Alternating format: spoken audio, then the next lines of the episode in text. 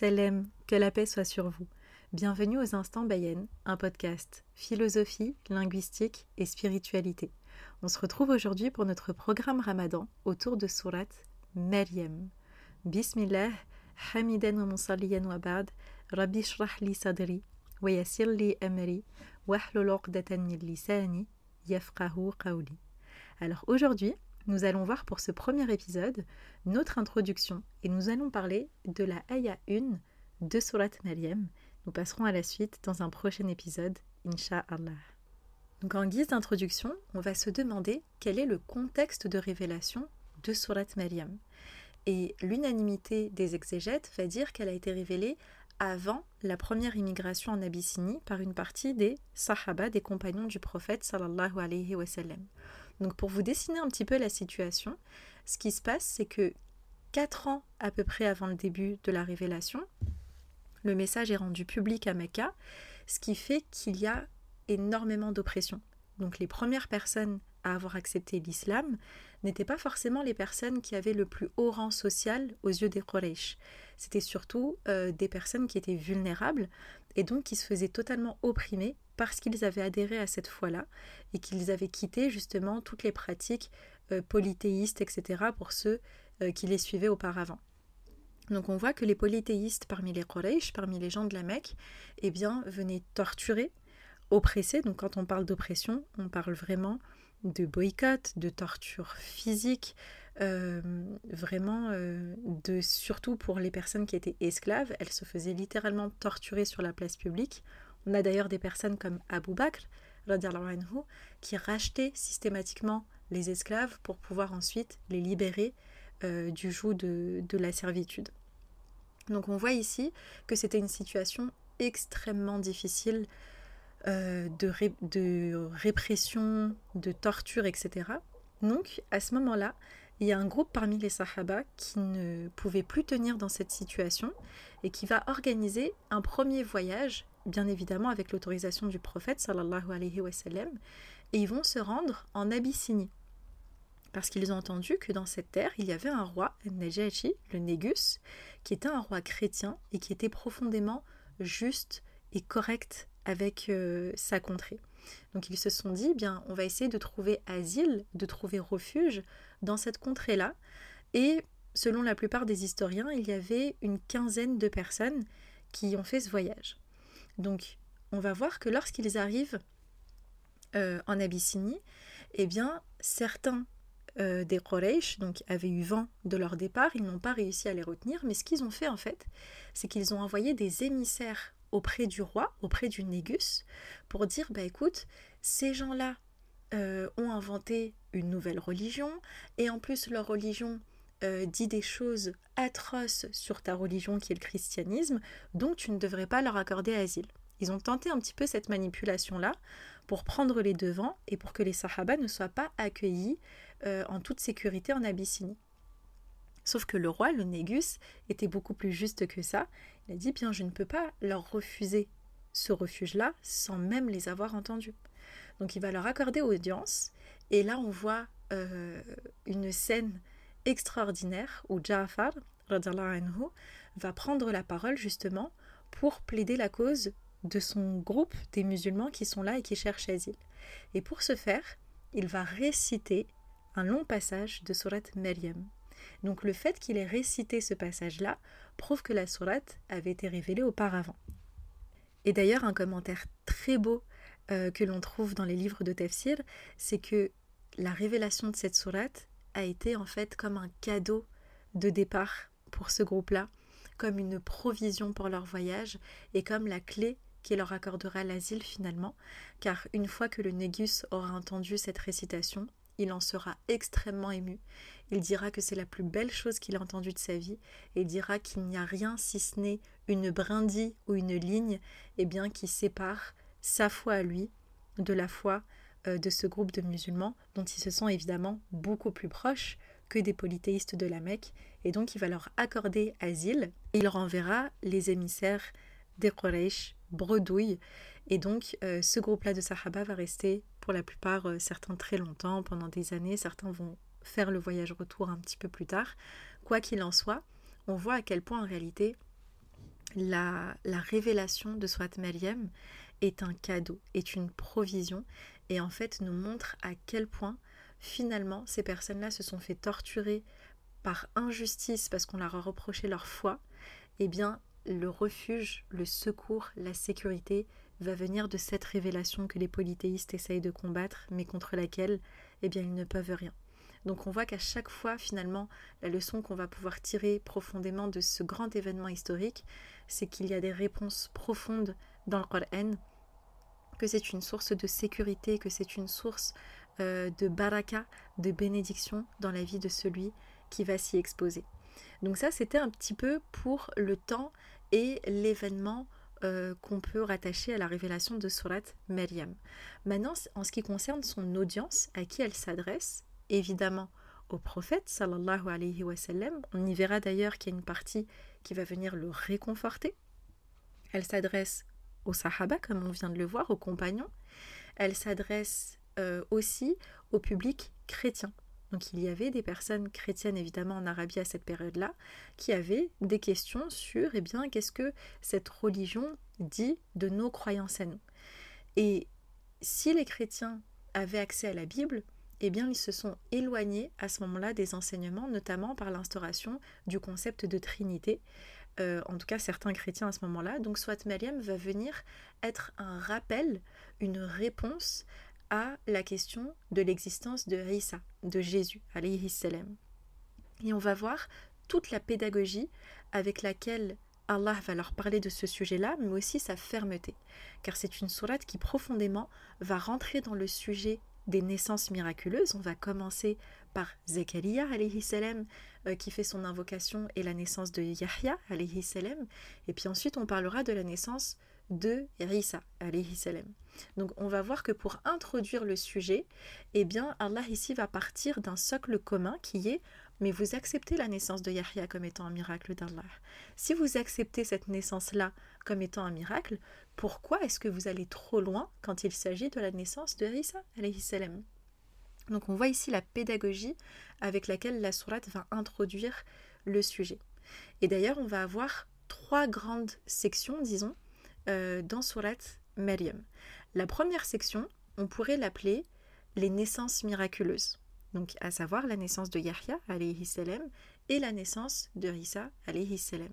Donc on va voir la posture de Zakaria et de sa femme d'un côté, et de l'autre côté, la posture de Maryam, alayhi salam, et le lien qu'il y a entre toutes ces personnes de grande foi et de grande pureté. Ensuite, on va avoir une deuxième grande partie qui va nous parler de Ibrahim alayhi salam. Et une troisième grande partie qui va être une adresse aux polythéistes de la Mecque. Donc ce qu'on peut voir, c'est que d'un côté, en premier lieu, on va avoir une adresse aux chrétiens qui ont finalement fini par passer ce pas-là du shirk en disant que Allah s'était attribué un enfant. Donc ça va être un rappel pour eux. Ensuite, en dernier, on va avoir un rappel pour les polythéistes de la Mecque qui, eux, sont clairement dans une religion païenne. Mais le point central, la stabilité, va être la deuxième grande partie de la sourate qui va être autour de la figure de Ibrahim alayhi salam. Ibrahim, qu'on va souvent nommer le père du monothéisme, c'est-à-dire la figure emblématique du monothéisme, en fait est un prophète, alayhi salam, dont autant les polythéistes de la Mecque se revendiquent, que les chrétiens, que les communautés juives. Donc tout le monde, tous ces trois grands groupes-là, vont se revendiquer de l'héritage de Ibrahim alayhi salam. Donc on va voir ici que d'un côté, premièrement, il va y avoir un problème quant à l'interprétation de la naissance de Jésus alayhi salam par les chrétiens. Ensuite, il va y avoir un éloignement et un paganisme chez les polythéistes de la Mecque. Mais au milieu, le message central de la sourate, c'est en réalité revenez à votre héritage abrahamique. Revenez à Millata Ibrahim alayhi salam, à la religion pure et dans le... Vous savez, dans le concept de Hanifan, il était un monothéiste pur, il était l'ami intime d'Allah. Revenez profondément au premier héritage abrahamique. Et on va voir d'ailleurs le miroir dans l'argumentaire de Surat Maryam. L'imam Al-Qurtubi, Rahimahullah, va dire une très belle chose sur un petit peu la symétrie de cette sourate. Donc sur sa structure, là on vient d'en voir les trois grandes sections. Maintenant je vous donne le commentaire de l'imam Al-Qurtubi Rahimahullah sur l'effet miroir un petit peu qu'il y a dans cette ayah. Il va nous expliquer que la première partie de la sourate va parler en fait du besoin de l'humain d'avoir une descendance. Parce que l'humain en fait est confronté à sa finitude. Et lorsque la fin approche, on va le voir avec le grand âge de Zakaria, alayhi sallam, eh bien il y a une peur qui va s'instaurer, c'est celle de mon héritage. Que va devenir mon héritage ? Est-ce que ma vision du monde va mourir avec moi si je ne l'ai pas transmise à quelqu'un ? Donc l'imam Al-Qurtubi va dire, de façon très belle, cette sourate commence par le besoin humain d'avoir une descendance, d'avoir des enfants, de continuer la lignée. Et la sourate va finir avec une adresse extrêmement puissante et stricte de l'indépendance absolue d'Allah par rapport à cette question. Allah est au-dessus, subhanahu wa ta'ala, de ce besoin-là de descendance, évidemment, car Allah se suffit à lui-même, contrairement à l'être humain qui est dépendant d'Allah. Donc on va voir qu'au début de la sourate, on voit que l'être humain a besoin d'une descendance et d'enfants, et à la fin de la sourate, on voit qu'Allah est trop au-dessus de ce besoin, est trop parfait, est trop pur, se suffit suffisamment à lui-même pour répondre à ce besoin en réalité qui est inhérent à la condition humaine et non pas à la nature divine. Donc on voit ici le miroir entre besoin humain et Allah qui est exempt de tout besoin, qui est au-dessus de tout besoin et qui est celui qui répond à nos besoins, comme on le verra, c'est lui qui va répondre à l'invocation de Zakaria alayhi salam pour lui donner une descendance. Donc ici, on va avoir cet effet miroir qu'on va en réalité retrouver en filigrane tout au long de la sourate, car à chaque fois qu'il y aura un prophète qui sera mentionné, comme Ibrahim alayhi salam ou Idris alayhi salam, eh bien on va voir qu'ils vont mettre en avant deux choses. Un, le Tawhid, c'est-à-dire la croyance monothéiste pure en un Dieu unique. Donc ce qui va être un rappel, comme je vous le disais, pour les chrétiens et pour les polythéistes de la Mecque. Et de l'autre côté, eh bien, on va avoir la mise en avant d'une bonne attitude, notamment une bonne attitude envers les parents. On le verra avec l'exemple de Yahya, par exemple, alayhi salam. Donc on voit ici que l'une des grandes thématiques de la sourate, en réalité, ce sont les grandes valeurs morales universelles. L'unicité de Dieu et la bienséance, le bon comportement, la bonne attitude. Donc on voit en réalité que même lorsque le Négus va être exposé à cette récitation-là, il verra qu'en fait, cette religion, qui pour eux est encore nouvelle, eh bien répond aux valeurs, aux grandes valeurs universelles. Donc c'est une religion qui n'est pas en train de dévoyer l'humain. Bien au contraire, on est à l'époque de la Jahiliya où plus l'humain s'est éloigné du concept d'unicité, de tawhid, d'un Dieu unique, et plus la société elle est mal. Et bien là, dans Surat Maryam, on revient à la source, on revient à l'unicité d'Allah, on revient à la source de toute bonne chose, de toute valeur morale, de toute éthique, et ce sont des valeurs universelles auxquelles tout un chacun eh bien, peut choisir d'adhérer. Donc on voit ici la grande universalité de ce message, et surtout le retour aux sources abrahamiques et à l'éducation de Ibrahim alayhi salam. D'ailleurs, l'éducation, ça va être un autre grand thème de cette sourate. L'éducation notamment des enfants à la foi et le lien familial qui va se construire autour de la foi. Donc on verra à travers notre voyage dans Surat Maryam, Insha'Allah, cette notion de comment est-ce qu'on inculque la foi à nos enfants, à notre descendance. Comment est-ce qu'on partage un amour qui est lié à notre foi dans notre famille, mais aussi comment parfois eh bien cette transmission-là et cet héritage-là va être changé. Par exemple, la figure d'Ibrahim, alayhi salam, qui va lui être sur une religion monothéiste et sur une foi pure, alors que son père était polythéiste. Donc on va voir ici toutes ces notions-là de transmission, éducation, héritage, revenir à l'histoire des anciens, donc des prophètes, alayhim salam, Yaqub alayhi salam, qui est lui-même le fils de Ishaq, qui est lui-même le fils de Ibrahim alayhim salam. Donc on va voir profondément notion d'éducation, de lien familial, de foi, de transmission et d'héritage, Inch'Allah. Donc maintenant je vous propose de voir un petit peu la structure globale de la sourate, autour de quel thème elle On a vu les thèmes généraux, mais maintenant on va un petit peu voir l'ossature de la sourate. On passe de quel thème à quel thème. Donc ici on va voir sept grandes parties. Donc la première, ça va être, comme je vous l'ai dit, les naissances miraculeuses. Donc le miracle à travers les naissances miraculeuses.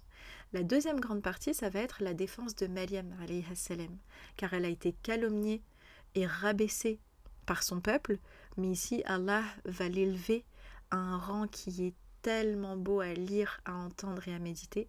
Donc la deuxième grande partie, ça va être la défense et l'honneur et la dignité de Maryam alayhi salam. Ensuite, il va y avoir une réprimande quant aux discours qui vont trop loin par rapport à Isa alayhi salam. La naissance de Isa alayhi salam est un miracle d'Allah. Il est trop loin de dire que ce que les chrétiens ont dit, c'est-à-dire que c'est le fils d'Allah, mérite d'Allah. Donc ici, il va y avoir cette réprimande très stricte de ce genre de discours, de ce genre de dévoiement, avec une mention aussi des conséquences de cela au jour du jugement. Ensuite, on aura une troisième grande partie sur Ibrahim alayhi salam et son père, et le fait que justement, ce que je vous disais avant, les différences de choix de foi entre eux, parfois les enfants et les parents. Et si vous vivez cette situation, eh bien, je tiens profondément à vous dire ici que certains prophètes ont vécu cela. Si vous êtes fraîchement, nouvellement converti, peut-être même que c'est votre premier Ramadan et que votre famille n'est pas encore alignée, n'est pas encore dans l'acceptation de votre mode de vie, eh bien sachez que cette sourate est aussi profondément une consolation pour cela, et on l'a vu de toute façon tout à l'heure, avec même son contexte de révélation, c'est une sourate qui va venir être une sourate d'encouragement, de réconfort, et peut-être même pour vous un canal de réconciliation. C'est ce que je vous souhaite, qu'Allah unisse les familles autour de la foi. Ensuite, donc, on aura dans cette partie-là aussi, après cette partie-là, une notion de patience par rapport à la situation à la Mecque. Donc ici, le message, c'est profondément que le soulagement arrive. Donc une patience, je vous le rappelle, qui n'est pas passive, mais qui est active, mais en tout cas, un grand message d'espoir pour le prophète et ses compagnons. Ensuite, on va avoir une adresse directe et très stricte aux gens de la Mecque, et de les mettre face à la responsabilité de leurs actes, et justement à la responsabilité de ce qu'ils sont en train de faire subir à une partie même de leur famille. Certains Sahaba étaient torturés par des membres de leur famille. Donc ici, on a une adresse très directe et très stricte, et vraiment une tentative de réveiller leur conscience, et ne serait-ce qu'un atome de bon en eux, de bienveillance, pour dire mais regardez ce que vous faites subir. Donc ici, il y a vraiment cette notion de responsabilité, de se mettre face à la responsabilité de ses actes. Ensuite, on va avoir ce dernier grand thème qui va être évidemment la consolation pour le prophète ﷺ, mais aussi pour les croyants.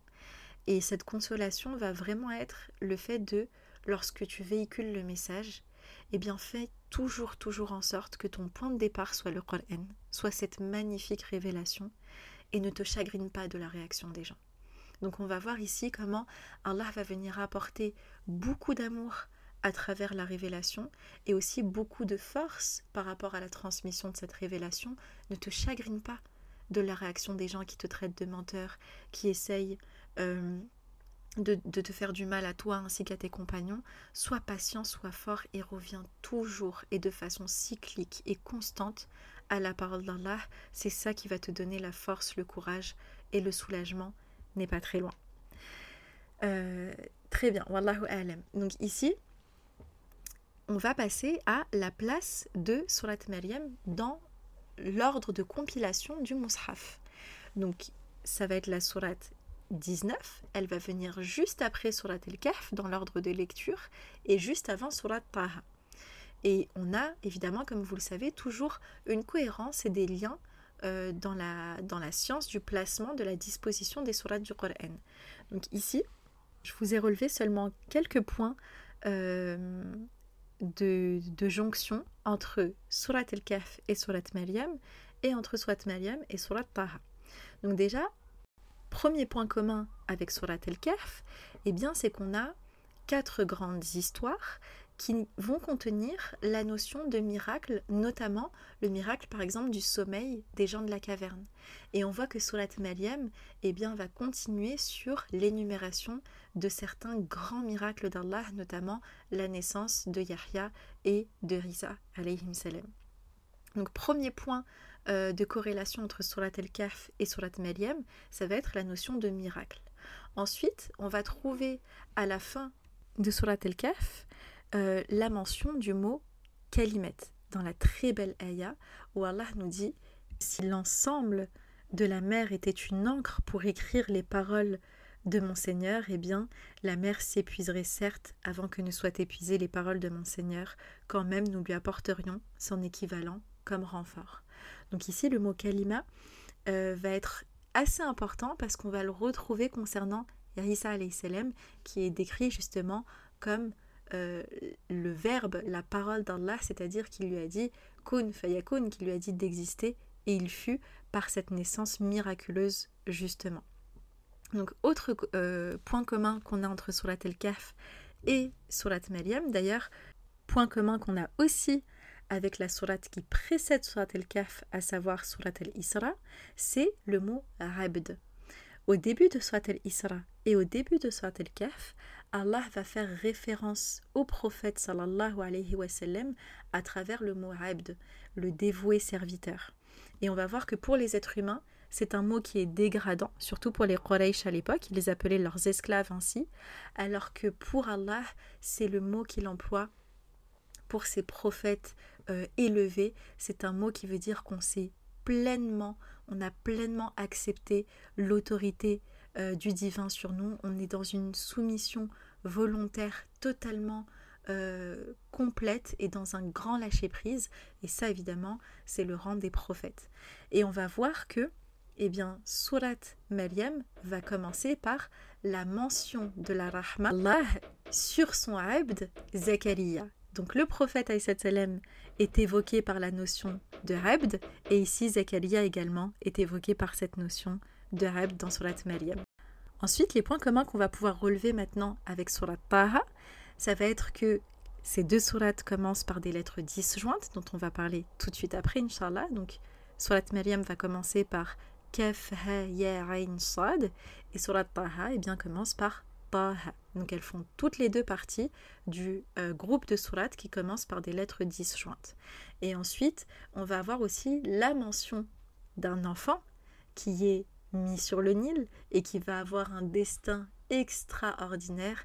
Et cet enfant qui va avoir ce grand destin n'est autre que notre cher et bien-aimé prophète Moussa alayhi salam. Donc on voit ici, encore une fois, un parallèle dans les thématiques.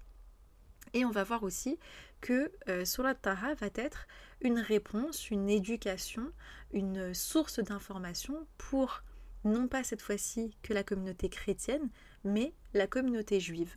Donc on va voir à quel point ce groupe de sourates vont apporter des réponses aux gens qui avaient les scriptures auparavant, avant le Qur'an.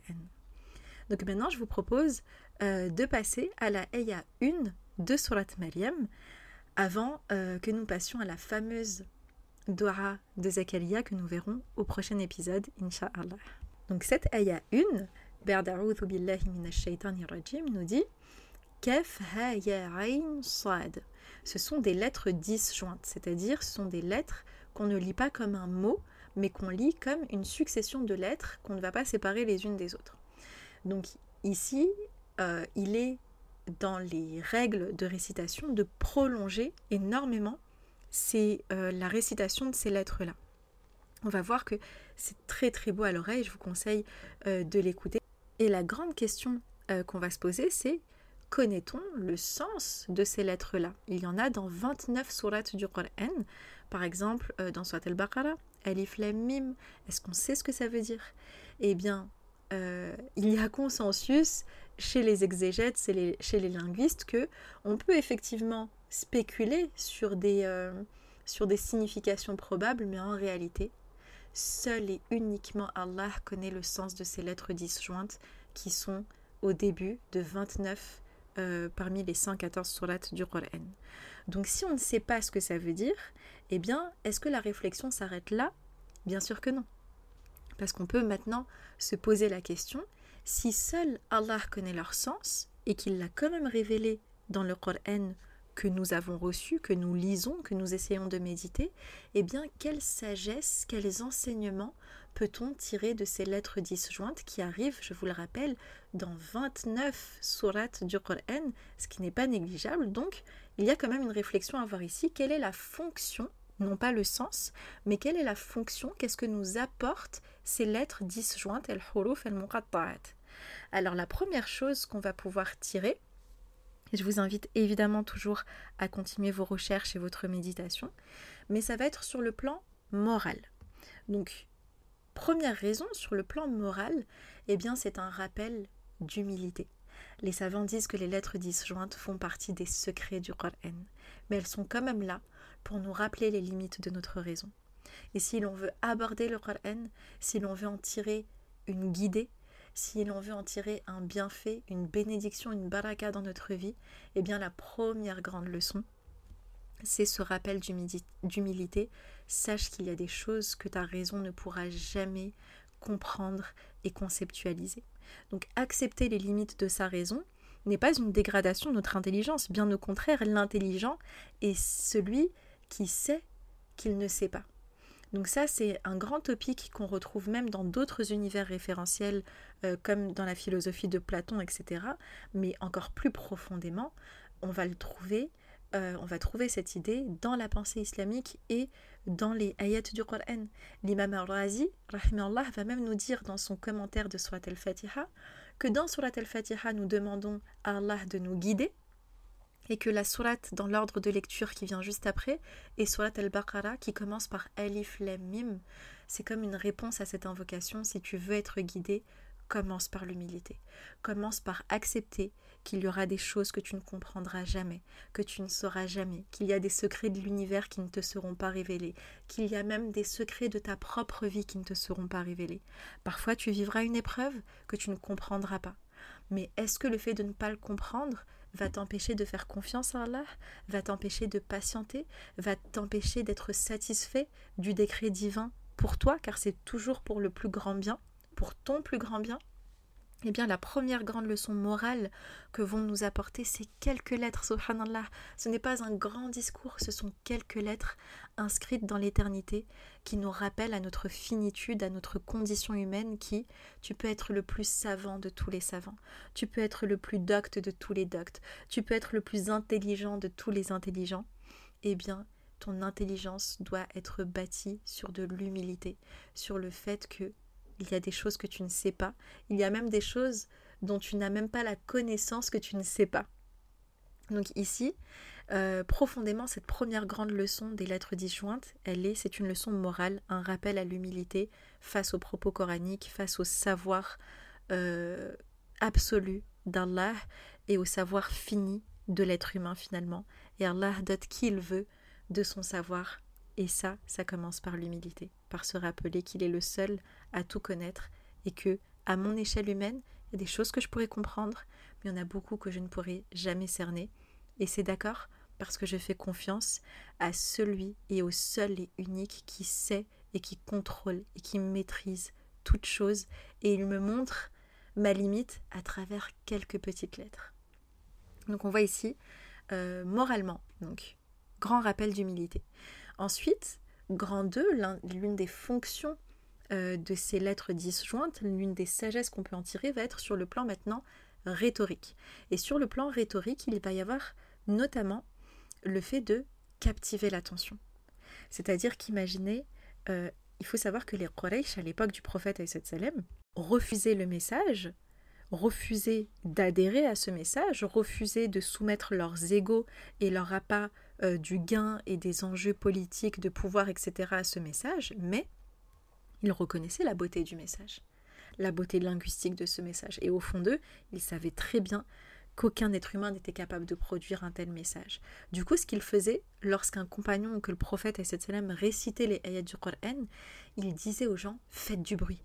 Ça veut dire vraiment faites sombrer le son du Qur'an dans le bruit. On va faire du bruit, parlez fort, faites du bruit pour que personne ne puisse entendre ce message, car au fond il est tellement beau, que si quelqu'un l'entend, il risque d'y adhérer. Donc on voit, comme l'imam Ibn Kathir nous disait, Rahimahullah, eh bien celui qui essaye de s'en prendre à cette foi est comme celui qui essaye d'éteindre le soleil en lui soufflant dessus. Eh bien ces gens-là, clairement, ont essayé d'éteindre le soleil en lui soufflant dessus, ont essayé d'éteindre l'impact universel de cette récitation de ce Qur'an en faisant du bruit, du boucan autour, littéralement, physiquement, des compagnons et du prophète ﷺ lorsque eux récitaient sur la place publique, etc. Donc ici, imaginez, le Qur'an arrive dans ce contexte de bruit, on va essayer d'étouffer cette parole, de bâillonner les gens qui veulent la transmettre. Et puis finalement, d'un coup, on entend d'aussi belles lettres que Kaf, Ha, Ya, Ayn, Sad. Et ça, dans le boucan, dans le brouhaha, ça calme tout le monde. Ça capte l'attention, ça pousse à l'humilité, ça pousse au silence. Parce que les Arabes étaient profondément le peuple de l'éloquence. C'était la période d'un pic d'éloquence et d'une production poétique incroyable. Mais le Qur'an n'est pas une poésie. Ce n'est pas un divertissement. C'est une vérité. Et donc ça a un impact beaucoup plus profond sur l'esprit et sur le cœur humain, impact qu'ils voulaient eux endiguer, mais qui les dépasse à travers des petites lettres. Tu peux déclamer tous les vers de poésie que tu veux, mais Alif Lam Mim te surpassera toujours. Parce que les Arabes n'avaient pas l'habitude d'utiliser l'alphabet de cette façon. Ils ne décomposaient pas l'alphabet comme ça. C'était une langue très orale, donc il n'y avait pas encore la nécessité de décomposer un alphabet pour apprendre la lecture. On dit, souvent les historiens de la langue arabe vont dire qu'ils apprenaient même à lire en apprenant des mots en réalité. Donc, 1, c'est du jamais entendu de réciter les lettres de cette manière-là. 2, c'est majestueux, c'est tellement beau à l'oreille. Je vous répète que lorsqu'on récite de façon en tajwid ces lettres-là, on doit les rallonger, c'est très très beau, c'est très harmonieux, c'est très mélodieux, c'est fascinant. Parce que tu entends quelque chose d'une beauté inédite, littéralement, au sens littéral du terme, c'est inédit, c'est du jamais entendu auparavant. En même temps, tu es fasciné parce que tu ne sais pas ce que ça veut dire, et en même temps, ce ne sont que quelques lettres. Et donc là, ça impose le silence, ça capte l'attention, et ça vient replacer la beauté du Qur'an au devant de la scène. Et d'ailleurs, une grande observation que les savants font de ces lettres disjointes, c'est que, je vous ai dit, il y a 29 sourates du Qur'an dans lesquelles elles sont mentionnées. Et sur ces 29 sourates, il y en a 24 où l'on remarque que juste après, il y a une mention du Qur'an par le mot Qur'an ou Kitab. Donc il y en a 5 où ce n'est pas le cas, dont Surat Maryam, on va en parler tout de suite. Mais prenons par exemple Surat al-Baqarah. Alif Lam Mim, Zalikal Kitab la Rayba Fih. Alif Lam Mim, tel est le livre au sujet duquel il n'y a aucun doute ou qui n'est source d'aucun doute. Donc maintenant, on voit qu'à chaque fois qu'il y a une lettre disjointe, tout de suite après, Allah va nous parler du Qur'an, excepté dans 5 des 29 sourates. Donc 1, ce qu'on peut tirer comme sagesse de cela, c'est un automatisme, une éducation qui est en train d'être créée. Dès que tu entends les lettres disjointes, ton cerveau sait que normalement, tout de suite après, on va me parler de la beauté, de la profondeur et de la sagesse et de la noblesse de ce Qur'an. Donc, dès que j'entends ces lettres-là, eh bien, je me mets dans une méditation sur le côté exceptionnel et parfait du Qur'an. Et vous allez me dire ensuite, mais qu'en est-il des 5 sourates qui nous manquent là sur nos 29 ? Eh bien, soit on va avoir une évocation implicite qui va faire référence au Qur'an. Par exemple, ici, dans Surat Maryam, on aura « Kaf ha ya ayn sad » et tout de suite après « Zikru rahmati rabbika abdahu Zakaria ». La mention, l'évocation, le rappel de la rahma, de l'amour de ton Rabb, de ton enseigneur sur son serviteur Zakaria. Donc on va voir que le mot « zikr » ici peut être effectivement une référence à ce récit, au récit coranique. Et pour les autres sourates, eh bien, on verra que si la mention du Qur'an n'est pas juste après les lettres disjointes, eh bien, on va la retrouver à la fin de la sourate de façon explicite ou par évocation. Quoi qu'il en soit, ce qu'on doit retenir, c'est que 29 sur 29 sourates qui commencent par des lettres disjointes, soit juste après les lettres disjointes, soit à la fin, eh bien, il y aura mention de la majesté, de la beauté, de la grandeur, de la noblesse de ce Qur'an. Donc ça, c'est une éducation pour l'oreille qui l'entend. Si Allah commence un propos par les lettres disjointes, je dois me rappeler de quoi ? 1. Humilité. Il y a des choses que je ne sais pas et des choses que je ne sais pas qui sont aussi simples que quelques lettres d'un alphabet. Et tant d'encre a été consommée pour essayer d'expliquer ces lettres-là, de personnes beaucoup plus savantes que vous et moi. Donc un, rappel d'humilité. 2, ça capte mon attention. Lorsqu'il y a... Faites le test, hein. Là en ce moment, on est au Tarawih, on va au Tarawih durant ce mois de Ramadan, ou même aller dans la mosquée, vous verrez que parfois, voilà, il va y avoir du bruit autour de vous, mais si quelqu'un se met en plein milieu et commence à réciter ces lettres-là, eh bien il va y avoir un silence, une sakina qui va s'installer. Ça pousse à l'humilité, au silence. Et ça prouve, à l'époque des Arabes, eh bien, qu'ils ne sont pas ceux qui maîtrisent le plus leur langue, et que donc ça, c'est pas de la poésie, ça s'appelle un miracle. Parce que si Surat Maryam nous parle de naissance miraculeuse, en réalité, le plus grand des miracles, c'est la révélation de cette parole. Donc ici, je me rappelle de l'humilité, mon attention est captivée, donc j'écoute attentivement la parole d'Allah, et je me rend humble devant la majesté, l'harmonie du Qur'an, et j'ai une fascination maintenant pour cette parole, et mon cœur et mon esprit a été éduqué à tout de suite me rappeler, eh bien, s'il y a ces lettres disjointes, Allah attend de moi que je médite sur la beauté du Qur'an, car il m'en parle juste après. هذا ما أعلم والله أعلى وأعلم سبحانك اللهم وبحمدك أشهد أن لا إله إلا أنت أستغفرك وأتوب إليك. Merci de votre attention. Passez un très beau mois de Ramadan auprès de la parole d'Allah, qu'Allah nous accorde une compréhension juste, belle et profonde de sa parole, qu'il me pardonne si j'ai manqué de justesse ou de justice dans mes propos, et qu'il vous mette une paix extraordinaire dans le cœur. Soyez en paix, partagez-la, et je vous dis à très vite pour le prochain épisode. Wassalamu alaikum wa rahmatullah.